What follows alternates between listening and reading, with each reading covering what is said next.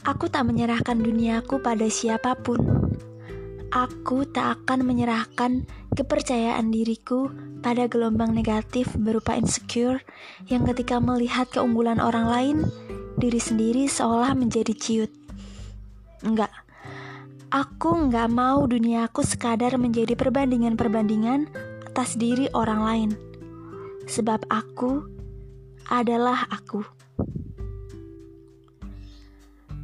Aku tak pernah setuju tentang insecure sebagai suatu hal yang bisa membuat kita lebih bisa memaksimalkan diri. Dunia ini luas dan bebas, sehingga mata kita bisa melihat apa saja yang dimau. Pikiran kita bisa menembus hal-hal rumit yang gak pernah terfikirkan.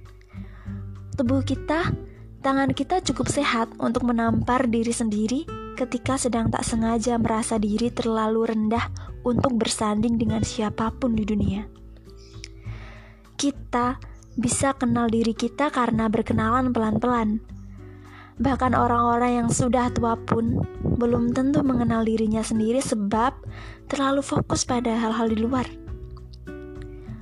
Aku yakin mengenali diri sendiri adalah bagian dari menghindari apa-apa yang berhubungan dengan insecure.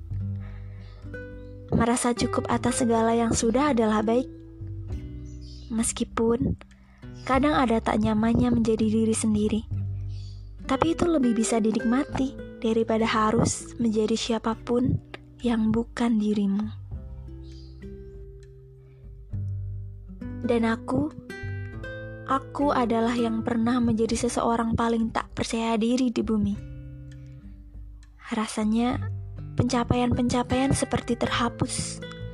Hal-hal yang dari dulu diusahakan seperti tak nampak. Ide-ide untuk memulai hal baru seperti tak istimewa. Dan diri sendiri terasa sangat biasa saja. Dan itu terjadi karena aku terlalu memandang orang lain. Hari ini sudah beda cerita meskipun dengan cara yang tak biasa, seperti membisukan seluruh akun Instagram kawan-kawan, membuang penyakit-penyakit dalam pikiran seperti rasa cemburu, curiga, dan sebagainya, memulai kembali naskah-naskahku yang terbengkalai, mempelajari hal-hal baru seperti bernyanyi, bermain ukulele yang aku gak bisa-bisa, mendengarkan musik-musik yang tidak pernah didengar sebelumnya, membaca buku-buku yang belum selesai atau buku baru dengan genre yang tidak biasa dibaca, memulai kembali komunikasi dengan teman sepantaran. Artinya teman yang gak membuat kita berat menjalani hidup, mulai dari finansial sampai apa pun itu, teman yang bisa menjadi teman, teman yang sejajar, teman yang tidak terlalu tinggi atau terlalu rendah, teman yang biasa tapi tak biasa. Dan aku, aku berhasil menemukan aku. Meski mungkin belum seutuhnya, tapi aku merasa lebih percaya diri. Ketika kita sudah menemukan diri sendiri, aku yakin kita jadi lebih berani.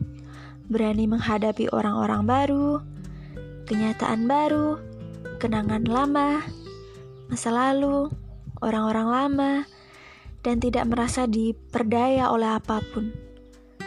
Bebas adalah yang paling penting, sebab menjadi bergantung pada orang lain rasanya tak seperti hidup.